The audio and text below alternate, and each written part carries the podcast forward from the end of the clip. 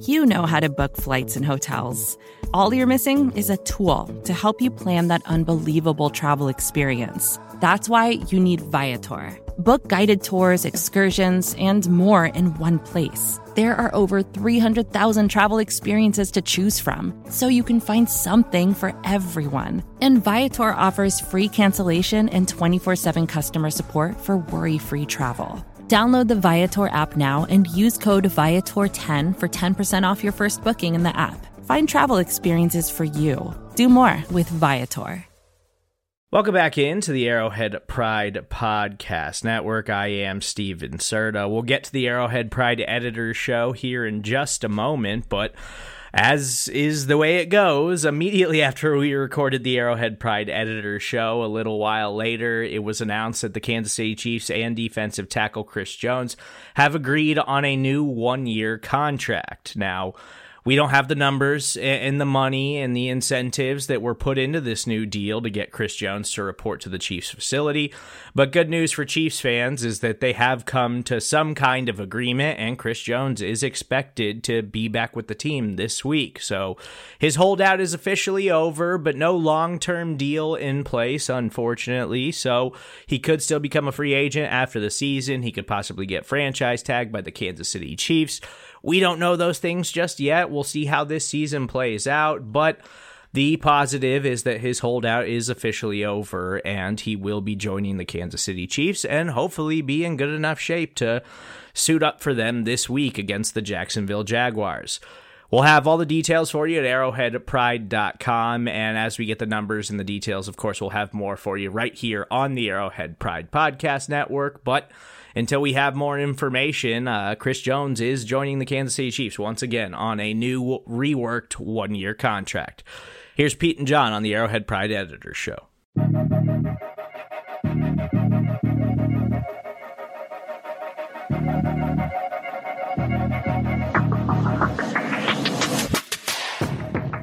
And away we go. It's another edition of the Arrowhead Pride Editor Show. My name is Pete Sweeney. I'm the editor in chief of arrowheadpride.com, joined once again by my esteemed deputy editor, John Dixon. Uh, John, as we record here, week one is almost complete. We're going to get into the Chiefs' 21 to 20 loss against the Detroit Lions. But, John, we got a big game tonight, and it's two AFC contenders. Do you think the Bills will win, or do you think the Jets announce themselves as a contender and beat the Bills?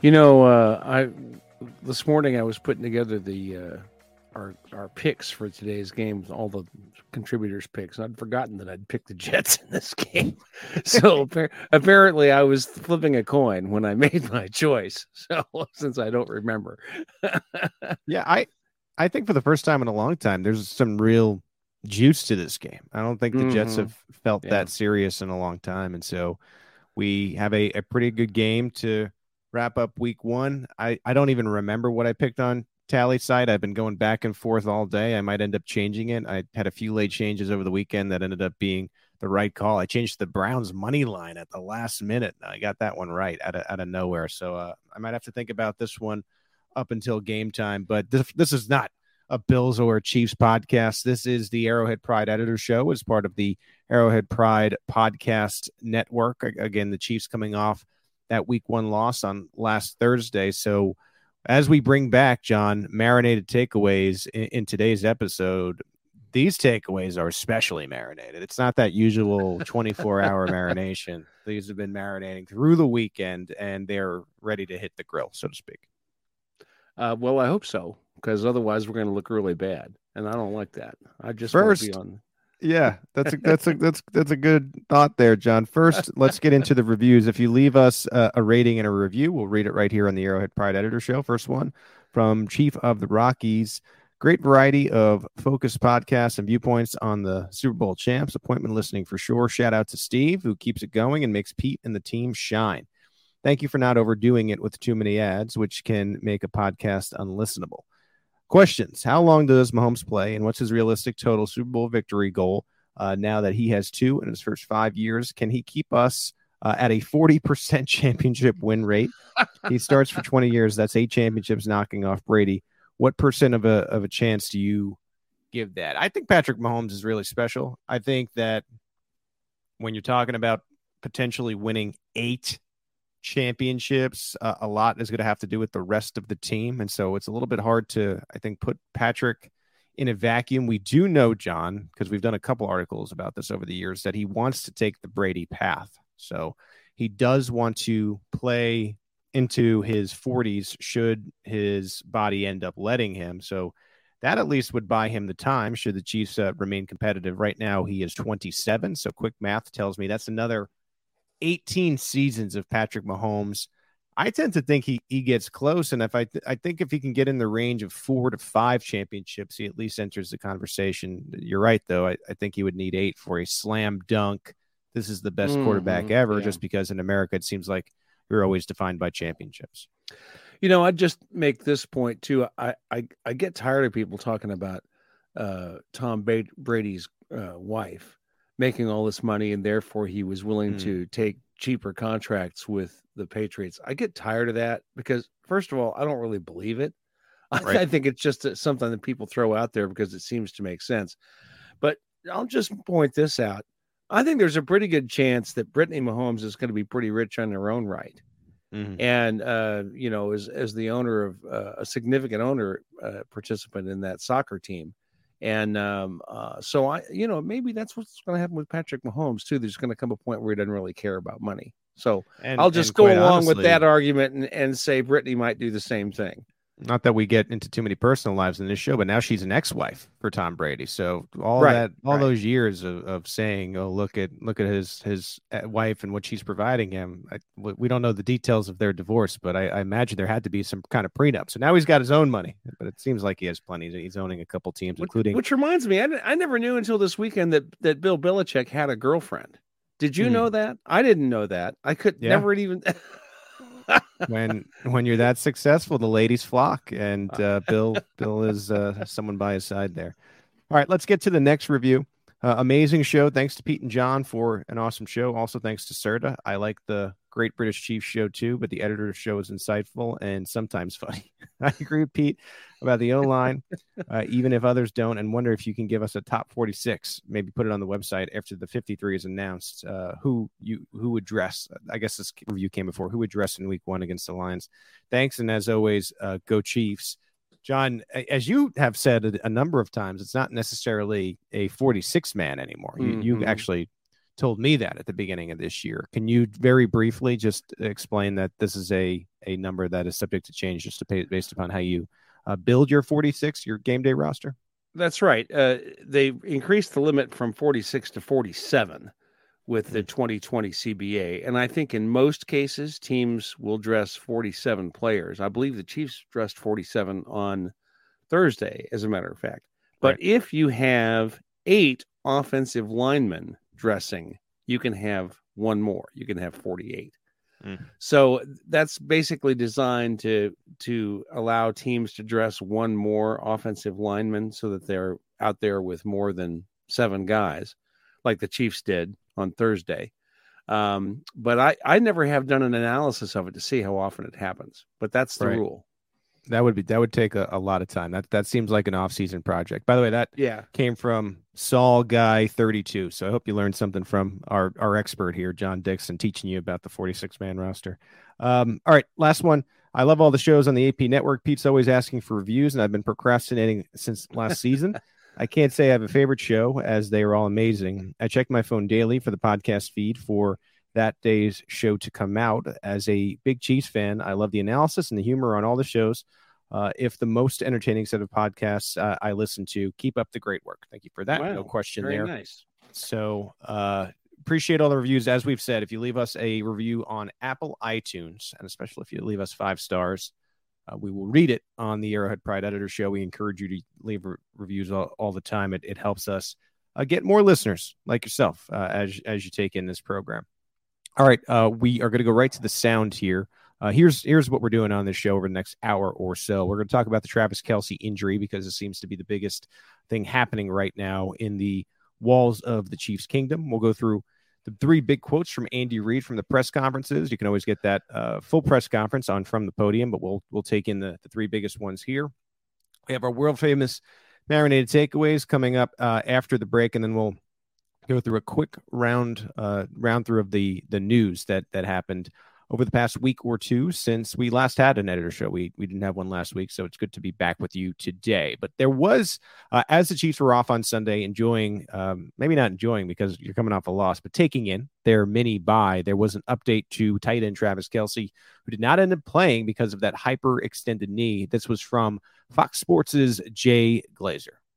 Well, actually don't know how big of a bullet they missed on Travis Kelce when it first happened. They actually thought there was a tibial plateau fracture, which is a fracture in the leg, would have put him out for the year. Instead, he just had a really deep bone bruise that had pulled out 45 cc's of blood. Now, yesterday, they actually put him in a stance and wanted to see if it swelled after. They were good. Today, as we speak, he's at the facility working on the muscles around it. That test is passing as well. Tomorrow, they're going to try and run him. As long as it doesn't swell, he'll play next week. I don't know if we play next week, Jay. Appreciate the update, but if there was any kind of fluid removed from the knee, I feel like that uh, to me is an indication that they could be cautious again. Since this happened, I've kind of been saying week three uh, feels like a definite. I, I'm, I'm still a I'm still feeling like it, it, might be up in the air for week two. Not to say that I'm a medical expert. I, I know that he wanted to play on Thursday night, but if they're draining the knee and running all these tests you wonder if they continue continue to be conservative. They certainly could use him against the Jacksonville Jaguars, who I, I see as a contender in the AFC. But I don't I don't think John that you want to necessarily push it and lose him for more extended time. I totally agree with that. I think that's the I think we learned one thing on Thursday is that the team needs Travis Kelce as it's now yeah. composed. And uh, so you want to do whatever it takes to get him back for the most games. And if that means he misses a couple of early games, well, that's the way it has to be. Yeah.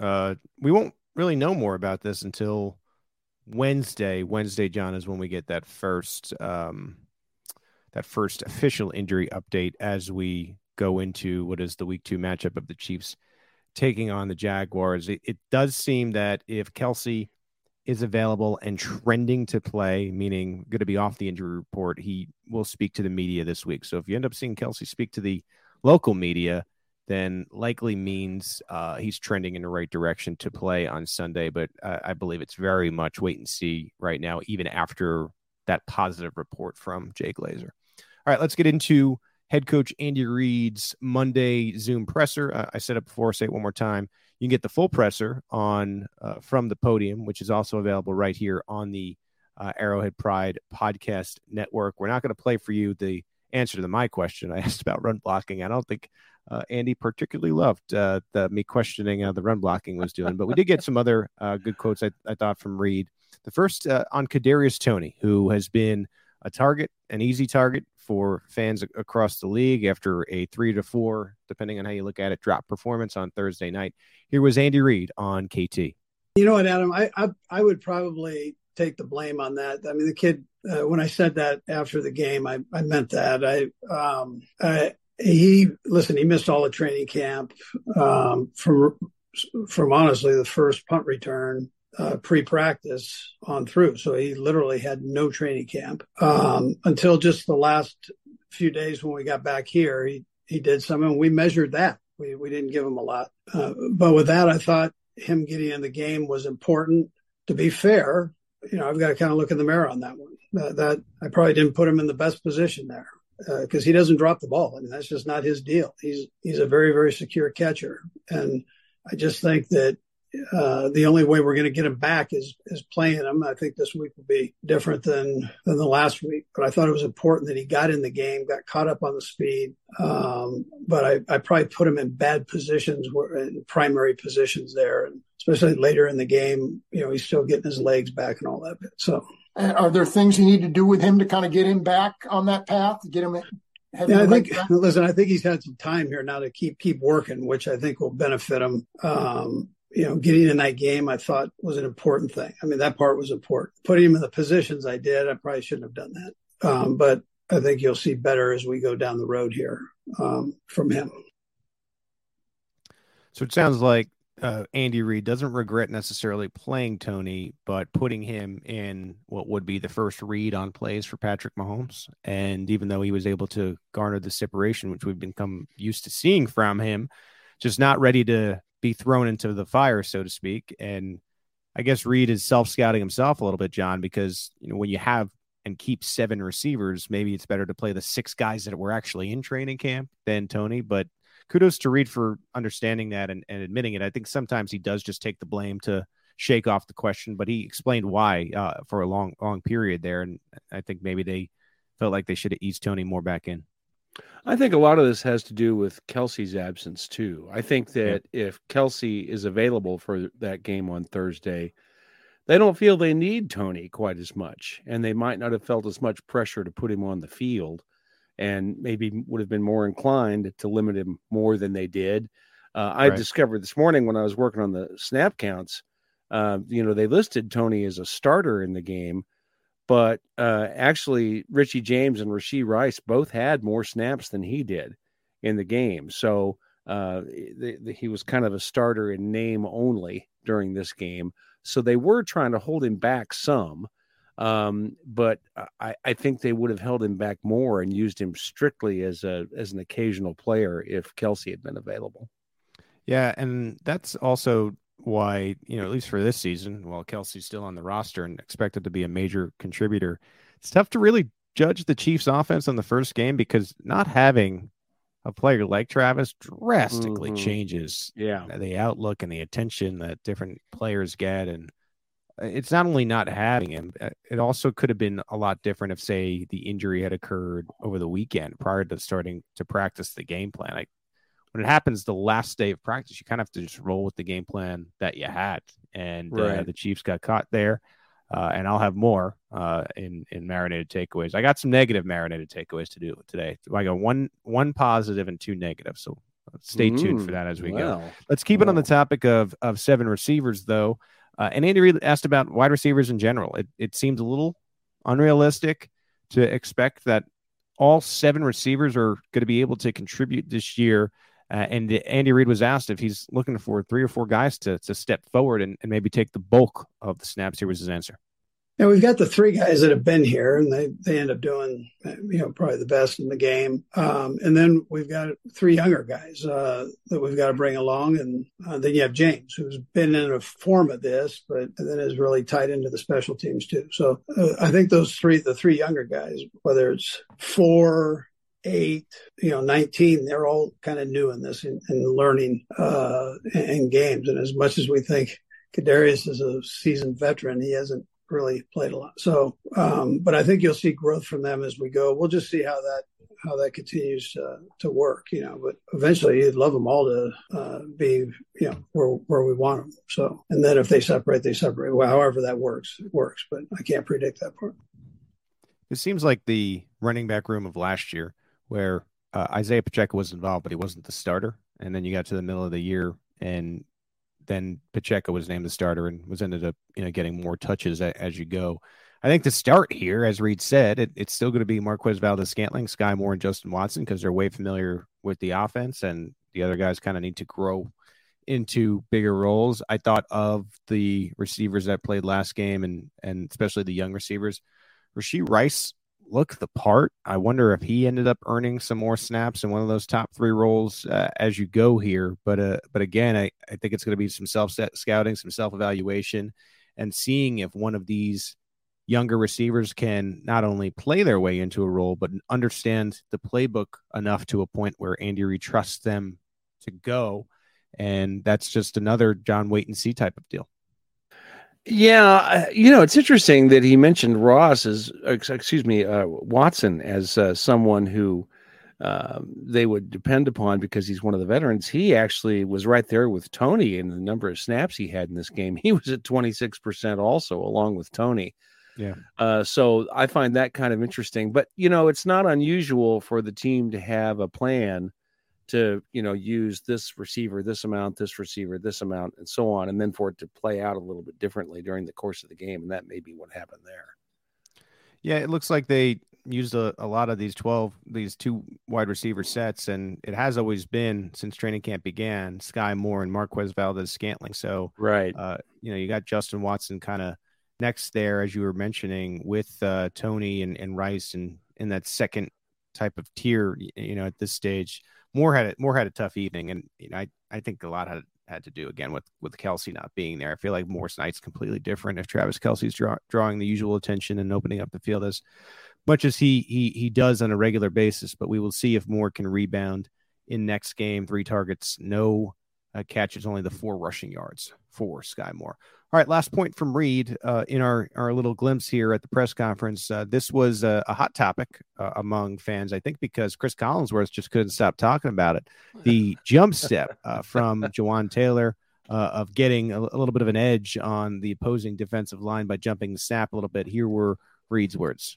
Yeah, so he works on that uh, hard. We, you know, we he gets it pretty close at times and sometimes too fast, and so we've just got to we got to make sure it's not too fast because then that hurts, obviously hurts the team. So, but he he uh, he takes a lot of pride in that and, and, works very hard at that to try to make sure that um, he gets off well. And you know, you you watch the rest of the games this this weekend. I mean, that's uh, with these defensive ends and the way they they can roll that that helps you get into position, you know, a tick quicker and, and that. But you don't want to be offsides. Uh, that's for sure.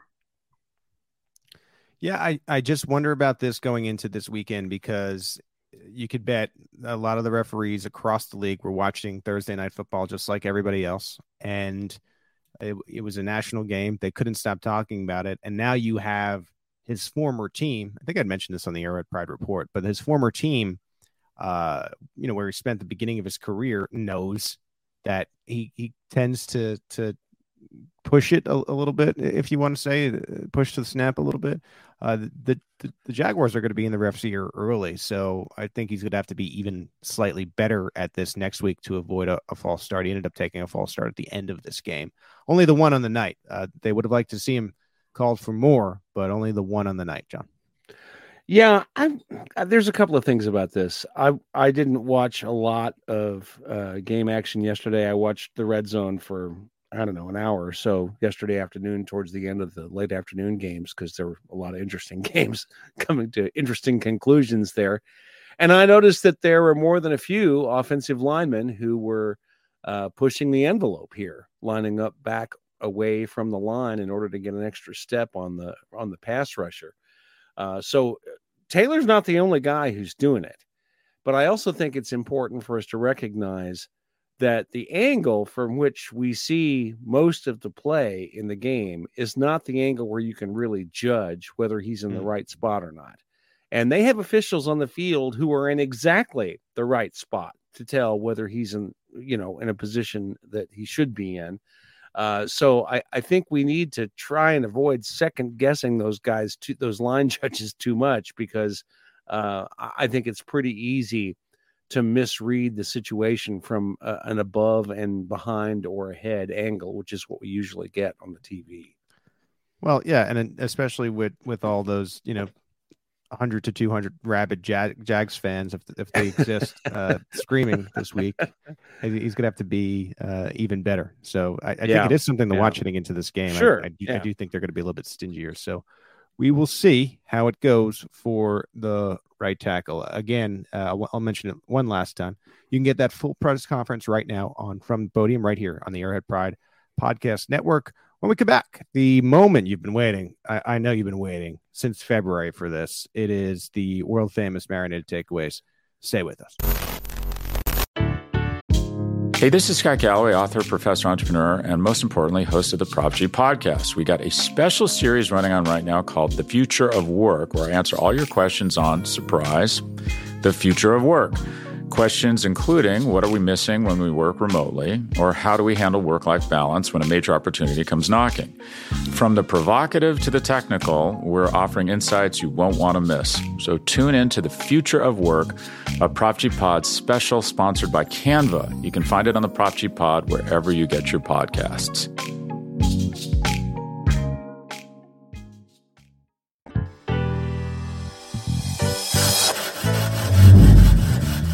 Well, I'm gonna let this marinate.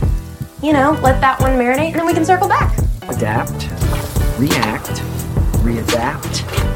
It takes time. It takes years. That's the takeaway.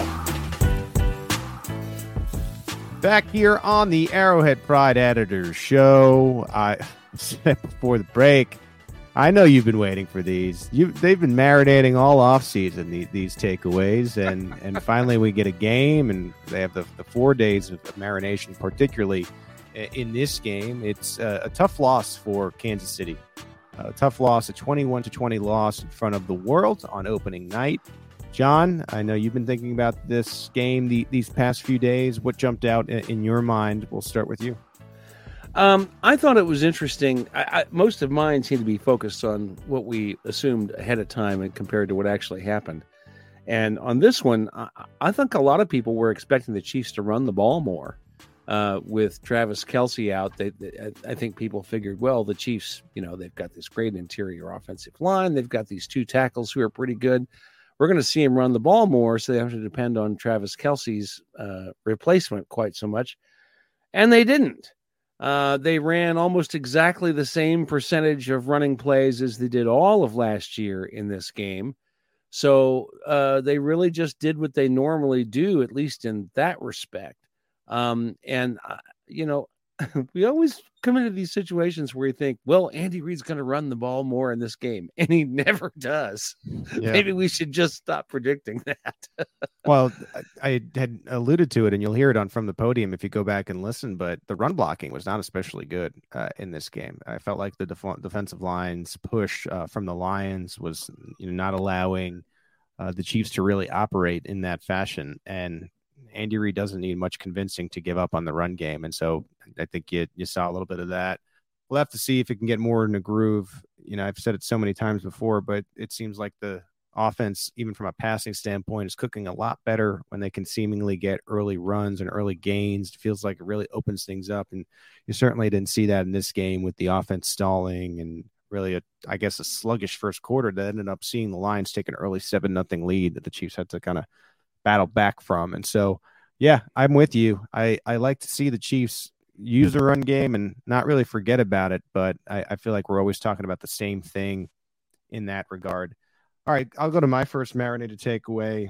And this is I have I have three. I have a more positive one and, and two kind of on the negative side. So let, let's start with some positivity here on, on Monday. All I think right. as the Chiefs played here, uh, I think they probably win it seven out of 10 times, maybe eight out of 10. They made so many mistakes in this game. Think about mm-hmm. all the drops. Those can be one mistake each. Think about the questionable play calling. Like as, as much as Andy Reid thought the the handoff from Blake Bell to Rashee Rice was a good idea, I bet you he wish, wishes he could have called something else in that position. He ended up having to go for it on fourth and 25. What if you take that shot when it's fourth and two? And I know that Jared uh, on our new product, our Arrowhead Pride Premier, he mentioned that the turning point in this game was them not going for it on fourth and two and instead kicking the field goal, going up six, uh, as opposed to what could have been 10. And then it's an entirely different game uh, in that sense. I think there were a number of problems with the protection, as I mentioned, a number of problems with the run blocking. The defense certainly made mistakes pretty nice night for the defense, but I, I think there were certain times that they wish they could have had something back there. What I'm saying by by outlining all these mistakes is if one to two of these go in a different direction, the Chiefs win. And I just feel like they were a better team, but a lot of stuff went wrong. And it reminded me less of a game in which like a Bengals or a Bills comes in and and takes it from you, as we've seen in the past with the Chiefs playing and competing. It was more to me of like that Colts game last year where it was just like a complete disaster. And the unfortunate thing is that it happened in the first game. So now the Chiefs are staring at a less than 500 record. But I, I know it sounds crazy, but I, I do think they win at a, at a 10 times. If, if we lived in a simulation, John, I, I got them at seven or eight out of 10 in, in winning this game. Who says we don't live in a simulation? I, I don't know That's what you're true. talking. I don't know what you're Completely talking about there, Pete. Goodness That's gracious! Uh, yeah. No, I think you're exactly right. I, I must have said a hundred times over the weekend after the game, uh, to when people would ask me about it, and of course that happens. I'm sure it happens to you too. That everybody you know asks you about stuff yeah. like this after a game. Um, and I said many, many times, if you told me the Chiefs would have given up 14 points to the jet to the Lions offense in this game, which is what they did, mm-hmm. uh, the Chiefs would have won this going away. Uh, you just don't expect that the offense is going to have as many problems as it did, and you're going to you don't expect there's going to be all those drops and any one of those plays going a different direction, any one of those calls going a different way. I think Jared made a good point about that fourth and two situation. Um, you know, the Chiefs win this game, and and and they came pretty close to winning it the way it was.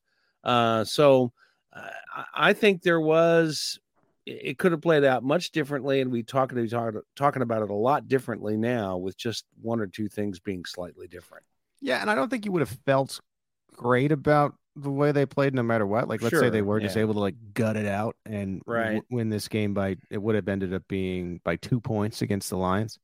I I think that you just would would be writing it off and saying, well, Kadarius was rusty, Travis was out. You know, at, least we won ugly, and you wouldn't even be thinking about this game all that much. But not what not how it played out, and now now you're you're seeing a little bit of that classic Kansas City panic mode heading into week two. It's a pretty good Jags team. Like I said, I I'm I'm intrigued about this game, and 0 and 2 is not uh, out of the realm of possibility now. But I I just like I said, I go back to this week one game and again more of a perfect storm than a sign of like the Chiefs are suddenly not a yeah. playoff team right Yeah, like I'd I'd agree with that. Yeah, more more like a perfect storm than a disaster. Yeah, right. Yeah. All right, uh, John, let's go to your second uh, marinated takeaway here. Well, another thing that we talked about a lot before the season began was uh, the situation with kickoffs and how Dave Toub would respond to it. And he talked about there being a lot of squib kicks uh, and he talked initially like the Chiefs were going to be very aggressive on kickoffs and return them, even if they didn't have to, uh, when it might be smarter not to return them. And in this game, there were nine kickoffs, and every single one of them was a kickoff through the through the end zone for a touchback. I did a, a quick. This isn't something you can look up real easily, but I I mm-hmm. did a quick rough look up this morning. It looks like there were 33 returned kickoffs in the NFL uh, up up through last last night, and uh, that's on 145 kickoffs, so that's 23 percent returned. Last year in Week One, there were 155 kickoffs, 47 of which were returned for 30 percent. So the number of returned kickoffs has dropped about oh, you know, maybe close to half um, of what it was. Uh, no, no, that's not really the way to put it. That would be 30% to 23%. That's maybe a third uh, mm-hmm. of what it was the year before, or two thirds of what it was the year before. So, you know, a decrease, but not uh, not a huge number. Uh, you know, always says that uh, Butker can kick it out of the end zone at will and that certainly seemed to be the case over this weekend. And I and I, I would guess that most NFL uh, place kickers can do that as well. So maybe we're just going to see a lot of uh, touchbacks this year. Maybe that's the way it's going to play out. We'll just have to see. I still think the end uh, the end of this next year is going to be the XFL kick, kickoff coming to the yeah. league because I think they still want to have that play. You're seeing now uh, what's going to happen with with folks just kicking the ball out of the end zone and kind of eliminating it. And it seems like a much safer solution. So we'll see how it goes. But I just think this will be a one year issue or problem, failed test that ends up changing the kickoff pretty significantly, but at least it'll keep it in the game, which I think is a, a very yeah. exciting part of the game that you, you don't really want to lose. Okay. Yeah. My, my, my next marinated takeaway uh, again, picking on the Chiefs a little bit here, but we mentioned Andy Reid, and you actually just heard Andy Reid explaining that it was on him that the Chiefs used Kadarius Toney. I'll extend that to the defensive side. What was L'Jarius Sneed doing in this game? He was not ready. Uh, he just didn't look like the player uh, that we uh, are, are, typically used to seeing. Uh, he, like Toney, essentially missed all of training camp as he was dealing with with knee swelling. He ended up having four missed tackles uh, in this game. His coverage uh, was uh, not great, one of the worst coverage ga- grades from PFF um, on the team. And uh, I just I think he was thrown into the fire, and much like Kadarius on the other side, um, probably shouldn't have been in the game. And I'm, I'm going into to your part of part of this, John, because you do our snap counts. Jaylen Watson didn't even really play. And, you know, not, not to say that the defense suffered too much because of it, because as you eloquently mentioned, John, They only ended up giving up 14 points, but is if a healthy player is is playing in place of Sneed, is it seven? Is it zero? Do things go differently? I just I wonder about rushing Sneed back uh, as well. Well, he was one of the Magic Four. You know, uh, if Steve Spagnuolo is doing the defense the way he wants it to, there's four right. guys who are on this on the field for every snap, and he was one of them. So the Chiefs didn't feel that they needed to hold him back any, or they would have. But instead, they had him out there for every snap, and he doesn't seem to have held up his end of the bargain there.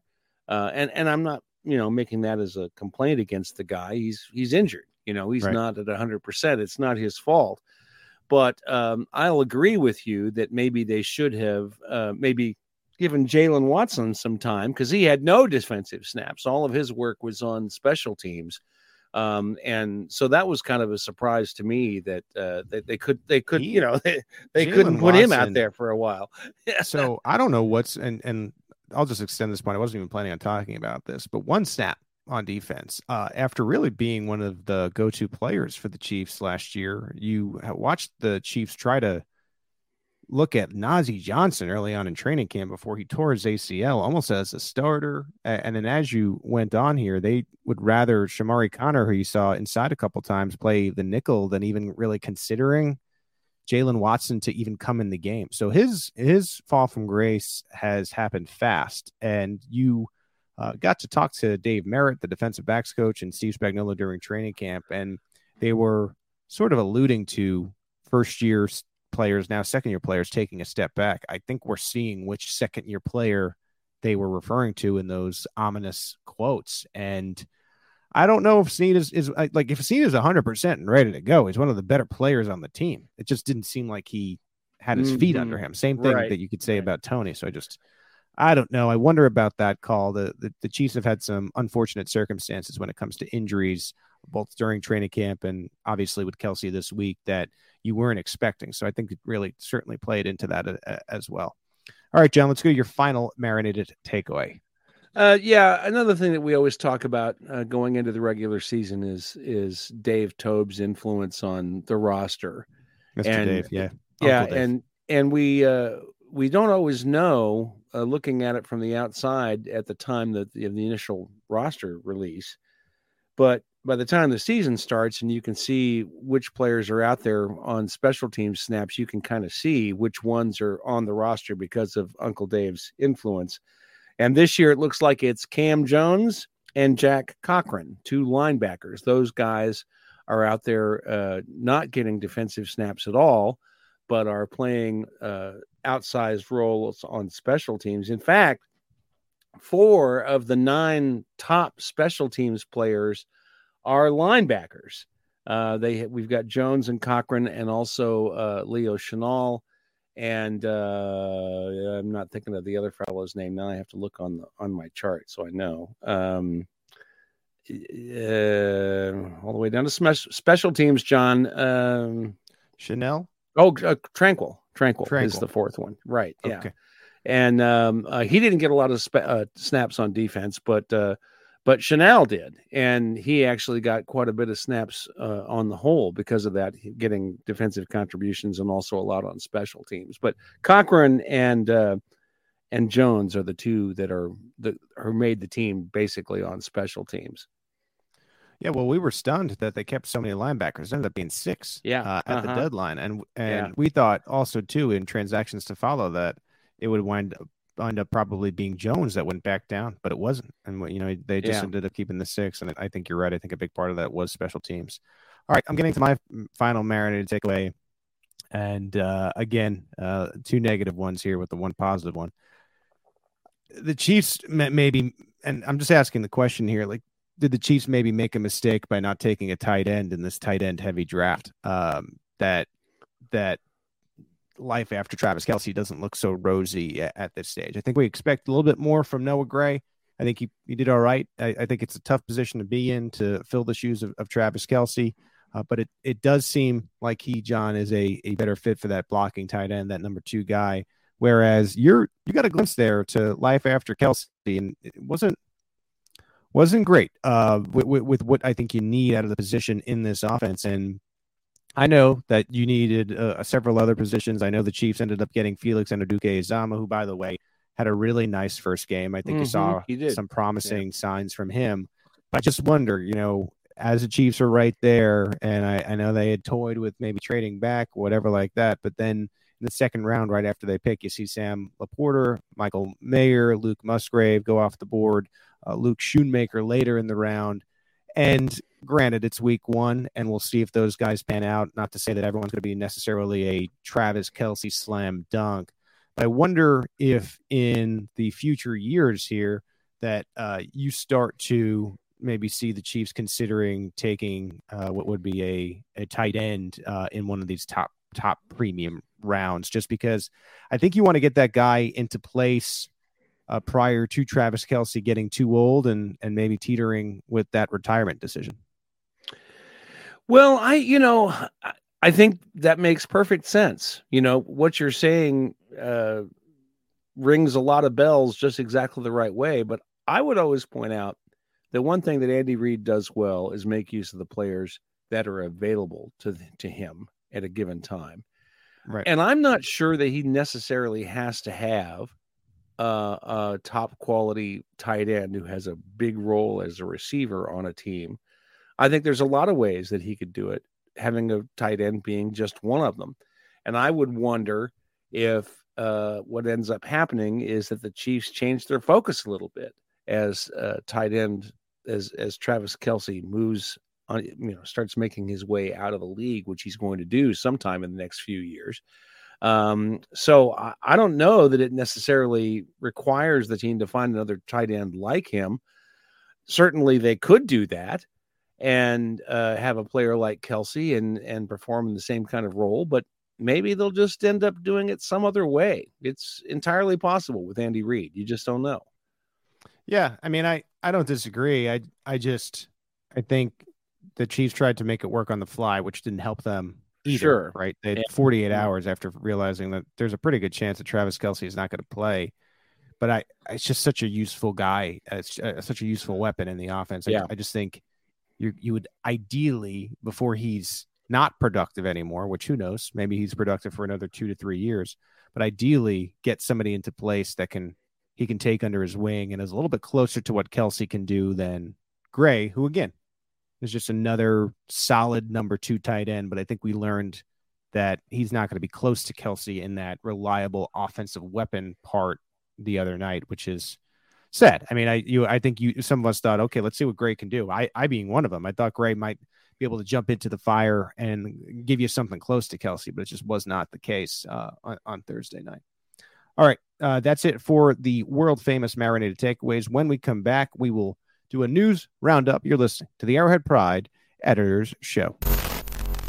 Back here on when you need mealtime inspiration, it's worth shopping Kroger, where you'll find over 30,000 mouthwatering choices that excite your inner foodie. And no matter what tasty choice you make, you'll enjoy our everyday low prices, plus extra ways to save, like digital coupons worth over $600 each week. You can also save up to $1 off per gallon at the pump with fuel points. More savings and more inspiring flavors make shopping Kroger worth it every time. Kroger, fresh for everyone. Fuel restrictions apply the Arrowhead Pride Editors Show. John, uh, even in a loss, there was a little bit of good news when it came to the injury list. We mentioned it's wait and see on Travis Kelce when it comes to week two. We'll get our first injury report of week two on Wednesday afternoon to start to get a little bit more clarity as to where uh, he stands. But the good news, John, was that there's no other injuries in this game. And I, I think that's always a, a good sign and especially with the players that we're talking about, the, players that'll have to play well for the Chiefs to return to the Super Bowl in Kadarius Toney and L'Jarius Sneed, they, as they get more comfortable, will have to play better as you go here. And I think no injuries in a 17 game season, even if even in a, a, loss, is a very good sign moving forward to week two. Oh man, I think that's a, a totally underrated comment there. Uh, that has always been an underappreciated part of success in the NFL is uh, having depth in case you have injuries or not having injuries period so that your depth can you know take the season off. Uh, and so it's really always a good a really good piece of news to come out of a game and not having any additional injuries. So that was a, that was very very welcome today. John i, I want to bring up chris jones we we didn't have a podcast last week and mm-hmm. there was this impromptu press conference which i thought was a little bit weird then we see him next to his his his fellas there uh, at the game in the stadium when the Sopranos. He's, yeah, he's actually a member of uh, of the Goodfellas. That he's actually a member of the the roster still, even though he's on the did not report list. He's not a member of the 53 man roster, but he's still within the organization. And I have never seen anything like that where a player, understandably, is in a contract negotiation. I, I don't blame him completely for that. But to come to Arrowhead and watch the game there in a suite and they're panning to you every time there's a defensive problem and they're bringing yeah. you up on the broadcast and you can only control you can't really control what what you look like but it's just it almost looked cartoonish with very clearly these two big agents next to you that sort of protecting you from talking to anybody else in the stadium. Like don't get any ideas chris like that type of thing. My colleague from from 41 nick jacobs mentioned that it it, that Jones should blink twice if if he's being taken hostage or something completely bizarre. I don't think it helped his stance among fans to be in the building and to be watching the team after all the things that you've kind of said. Andy Reid did say during the press conference that the communication remains ongoing, but very clearly here, the Chiefs are dug in. And I don't think that they're budging. So, as many impromptu press conferences that you want to do, as many games that you want to attend to as a fan with your pals eating popcorn, I don't think the Chiefs are bending. I think they feel like they made a good offer. And Chris Jones to watch that game at Arrowhead was forfeiting 1.1 million dollars. I, I I think I'm just at a loss when it comes to the strategy. It's weird, it's bizarre. You know, he says at this press conference he doesn't want to be a distraction. If that's the case, man, go back to Miami and don't be put yeah. on the broadcast yeah. five or six times throughout the game. I I am not blaming the player for wanting to make the most money possible, but this was just bizarre and I I don't get the thought process anymore. I don't either and I think Chris Jones is a smart guy. Um I think he's, you know, whatever's happening here, I think he's he's being advised to do it and I think the advice he's getting is not very good. Uh, the press conference was not a good idea. They'd, they'd have been better off uh, uh, just canceling the appearance altogether uh, late last week. They'd have been better off watching the game at home than appearing at Arrowhead. I think all he's done through these actions is to say things that have gotten people worked up when he's just trying to express how he feels about it, which is perfectly fine. I get it. I, I, I'm with him. If he wants to make more money, you know the the world is set up in such a way that you can hold out and ask for a contract extension and hold out in order to create leverage to get one. That's that's the way the world is set up. That's fine if that's what you want to do chris. But you know to say that it's the same as what other people do when they go in and ask for a raise well it's not. And it's not helping your cause to say so. And um, i think that those things are really I I I have to express that everybody I talked to about this over the weekend since the game is very very unhappy with Chris Jones. And maybe he doesn't care. Maybe he doesn't care if the fans are alienated or angry or whatever. I think he should be. Um, but they're mad. That's my observation from this at this point. Yeah, and I I want to say this too like there's such a thing as game flow. So like I know that the defense played well and only allowed 14 points, but eh, you know, if you're telling me that Chris Jones wouldn't have made a one point difference, I think you're wrong yeah. about that. Like I, yeah. I think if Chris Jones is there, the, remember I said I, I think the Chiefs win seven or eight times out of ten. They probably win nine out of ten times if Chris Jones is playing in this game, just because it's just a completely different feel. The Lions are probably shut down. Maybe that gives the offense a little bit more confidence, and they're not playing as as with as much pressure on their back. You know, maybe there's a turnover that we didn't necessarily see because Chris Jones mm-hmm. wasn't there that reverses the entire game flow and, and fortune. I like I said, I know that the the defense played well, which by the way doesn't help Jones and and no, and his no. stance at all. Um, I know the defense played well, but I just think if Chris Jones was playing, the Chiefs are one to zero. Like I really feel that way. I'm like 99 percent sure about that. So whatever. I, I, guess that helps his cause in, in a way. And like I said, I I'll say it one more time. I, I I appreciate the negotiation. I appreciate that he wants to be paid, and it sounds like close to the highest player at at, at his position. Whatever. I, I think there is a case to be made about that. Don't don't show up to any more games. I don't I don't think it's helping your your st- your stance, your your cause. I, I don't think it's helping your team. Which is, if you really care about that, then don't be a distraction. Like if you want to say I don't want to be a distraction, then maybe just then like don't be a distraction. Be, yeah. Mm-hmm.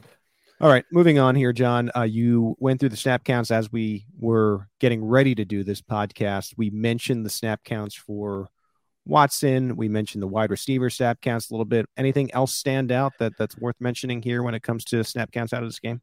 Yeah, we touched on Noah Gray a little bit. Um, I was interested to see how his usage compared to the way Travis Kelce would be used. Last year, uh, Travis Kelce averaged 79% uh, of the offensive snap counts. Noah Gray was on the field for 87% of the snap yeah. counts uh, on Thursday night. Uh, Kelce exceeded that just one time in uh, 2022. So Noah Gray, Noah Gray certainly got the work in that we would normally see from Travis Kelce, but you cannot say um, that Gray simply stepped into his shoes. He was on the field more often on passing plays, just like Kelce is. But last year, uh, Kelce was targeted on almost 18% of his snaps. And on Thursday night, Gray was targeted on 9% of his. Uh, now, maybe that's because he wasn't open. Maybe that's because it doesn't have the same trust uh, with Patrick Mahomes that other receivers do. But he really did not step into Travis Kelce's role in this game. Um, and, you know, and as long as Kelce is out, that's going to be a hole that they have to fill some other way. Yeah, I I think they were hoping that it was a little bit better, that it looked a little bit better, but maybe that there was a little bit more separation. Uh, just wasn't there, uh, as I was alluding to before. Anything defensively that that stood out when it came to snap counts for you, John? Um, I was kind of surprised that uh, George Karlaftis and Mike Danna uh, both had uh, snap count percentages in the mid 80s uh, yeah. in this game. That's um, that's the kind of thing that you would get from uh, two strong starters uh, and normally. So uh, I think that said a lot about what the Chiefs uh, think about those two guys. On the inside, uh, the two guys with the most snaps were practice squad player elevated for the game, Matt Dickerson and Derrick Nnadi, but they were both under 60%. So there was a lot of rotation going on there with Tershawn Wharton and Keondre Coburn. But as usual, um, you know, Steve Spagnuolo always has some edge players playing on the inside uh, on a significant number of snaps, and that's who made up the difference on the inside. So that part was much the same, but I, I was I was a little surprised to see Karlaftis and and and Danna get so much work. I I might have guessed that uh, Anudike Uzomah would have gotten uh, more snaps than he did, but I, I was pleased that he did as much with his one snap and three or one snap and four or whatever it ended up being. Um, yeah, that that's th- another positive that you could take away from the game too. And yes. Uh-huh. once again, it's a one game sample size. You got to be careful here. Uh, however, it does appear that Felix is going to maybe become a contributor far sooner than Karlaftis did. Not to say he's necessarily going to go out there in Jacksonville and look the same. Uh, you know, these young players develop in different ways, but at least it's a so far so good situation when it comes to Felix because the Chiefs need uh, outside pass rush, especially if Jones and his week eight thing is is legit, like it, what a what a great sign that there's a, a chance FAU could be a like a day one contributor. So yeah, mm-hmm. see what ends yeah. up happening when it comes uh, to the line and elsewhere. All right, John, we'll wrap up with this: uh, the opening odds versus the Jacksonville Jaguars, just a, a field goal difference. It looks like. Yeah, uh, kind of interesting. The last two times these teams have played, uh, it's been like you know nine plus points, and the Chiefs won both of those games by seven and ten points. Uh, they didn't uh, beat the spread one time and then did beat it the second time. Or excuse me, it was the other way around the first time and not the second time in the divisional round.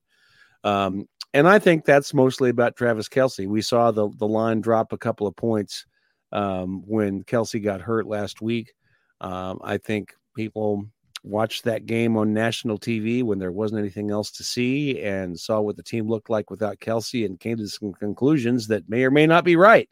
Right. and uh, so that ends up uh, making the line drop down to a little less than a field goal. I think if Kelce was playing, it'd be more like five, six points, I would think. But we don't know whether he's going to play or not. And we'll just have to see how it plays out. Yeah, I I, I wonder. I, I I I feel like it it was always going to be close, but I think you're right. If Travis Kelce were healthy and let's say Chris Jones and this negotiation weren't going on, feels like it would be like four and a half to me, maybe even five and a half mm-hmm. uh, as the Chiefs yeah. go down. But there's just so much uncertainty surrounding key players here. And I think the Jaguars looked pretty good uh, themselves in their game. I, I know that they, they wasn't a completely blemish free game. It was it was sloppy at times, some turnovers and whatnot, but they ended up gutting out a division game. You know, we know uh, how hard it is to to win division games. So the Jaguars uh, will be playing a, a rematch uh, of the playoffs, just like the Chiefs, and and we'll see if uh, they can uh, end up upsetting the Chiefs because they are the underdogs, and we'll see if the Chiefs can cover that two and a half point spread. I'm always eager to see what the movements of the line are at uh, on on actual game day as you get closer because that tends to, to tell you what the smartest betters in Las Vegas are doing as those those late movements happen. Um, these odds, of course, are always brought to you by DraftKings Sportsbook. All right, John. So that that's a that's a show right there. You know, we went through Andy Reid, we went through our world famous, we talked about snap counts and Chris Jones, and we'll continue covering the Chiefs right here on the Arrowhead Pride Podcast Network as we move forward. If you leave us a review, we'll read it at the beginning of this show. It doesn't even have to be a review. You could ask us a question, give us a comment. We'll comment about that right here on the show. We got a full lineup this week. Steve has you covered. And thank you to John. This has been another edition of the Arrowhead Pride Editors Show.